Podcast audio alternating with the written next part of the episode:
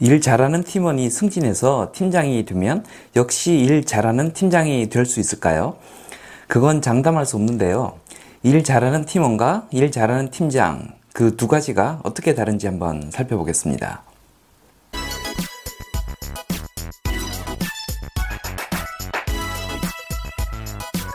안녕하세요. 장프로입니다. 제가 처음 팀장이 되었을 때 저는 일 잘하는 유능한 팀장이 될 걸로 생각했었습니다. 팀장이 되기 전에 일을 잘하는 편이었고 큰 프로젝트에서 PM을 하면서 여러 이해 관계자들을 컨트롤했던 경험이 많았기 때문입니다. 그런데 실상은 많이 달랐습니다. 많이 헤매고 다른 일과 겹쳐 잘리기 직전까지 가면서 일 잘하는 팀원과 일 잘하는 팀장은 다른 개념이란 걸 깨닫게 되었습니다.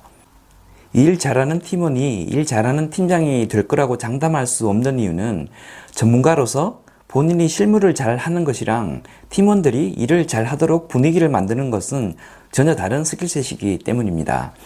게다가 분야별 전문가로서의 실무와 관리자로서 팀원 관리 업무는 상호 보완되기보다는 서로 상충될 가능성이 높은 업무이기 때문입니다. 특정 분야의 실무 전문가가 팀장이 되면 팀원에게 일을 맡기지 않고 본인이 직접 해치워 버리려는 유혹을 받게 됩니다.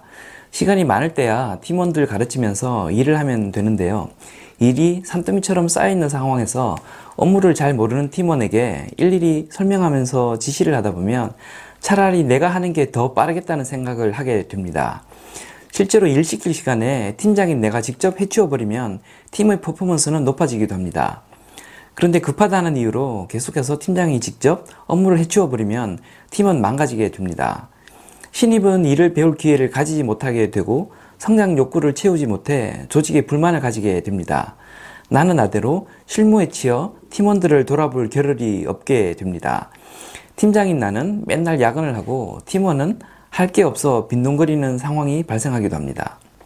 뿐만 아니라 팀장이 실무에 집중을 하게 되면 능력 있는 팀원과 미묘한 경쟁 관계가 만들어지기도 합니다.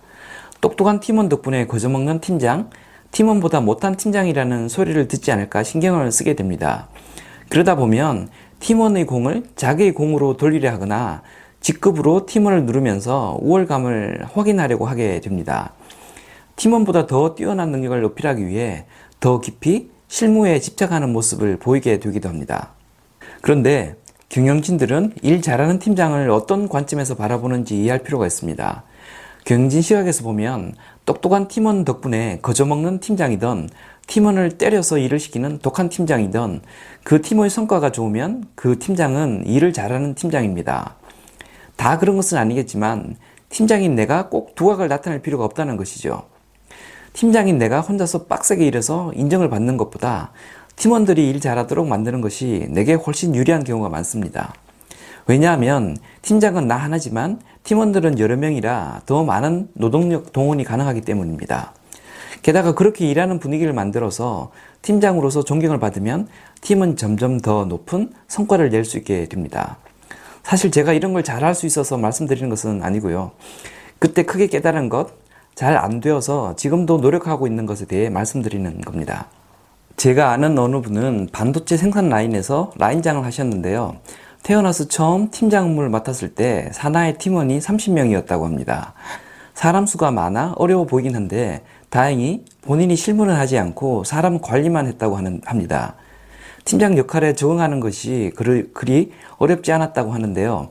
다른 실무가 많지 않아서 출근해서 하는 일은 팀원들 일 잘하도록 분위기 조성하는 것 하나뿐이었기 때문이라고 했습니다. 지금은 다른 부서 팀장을 하고 있는데 팀원 수가 훨씬 많았어도 그때가 훨씬 일하기 편했다고 합니다. 다시 말씀드리지만 본인이 직접 실무를 하면서 동시에 팀원들의 일할 분위기를 조성하는 것은 쉬운 일이 아닙니다. 실무 전문가로서의 역할과 팀원 분위기 조성이라는 관리자의 역할이 서로 상충될 수 있기 때문입니다. 그래서 처음 팀장이 될 때 팀 분위기 조성하는 역할의 중요성을 머리에 각인시키는 것이 필요합니다. 그렇지 않으면 이 역할은 우선순위가 떨어지면서 방치될 가능성이 높습니다. 지금까지 장프로였습니다. 감사합니다.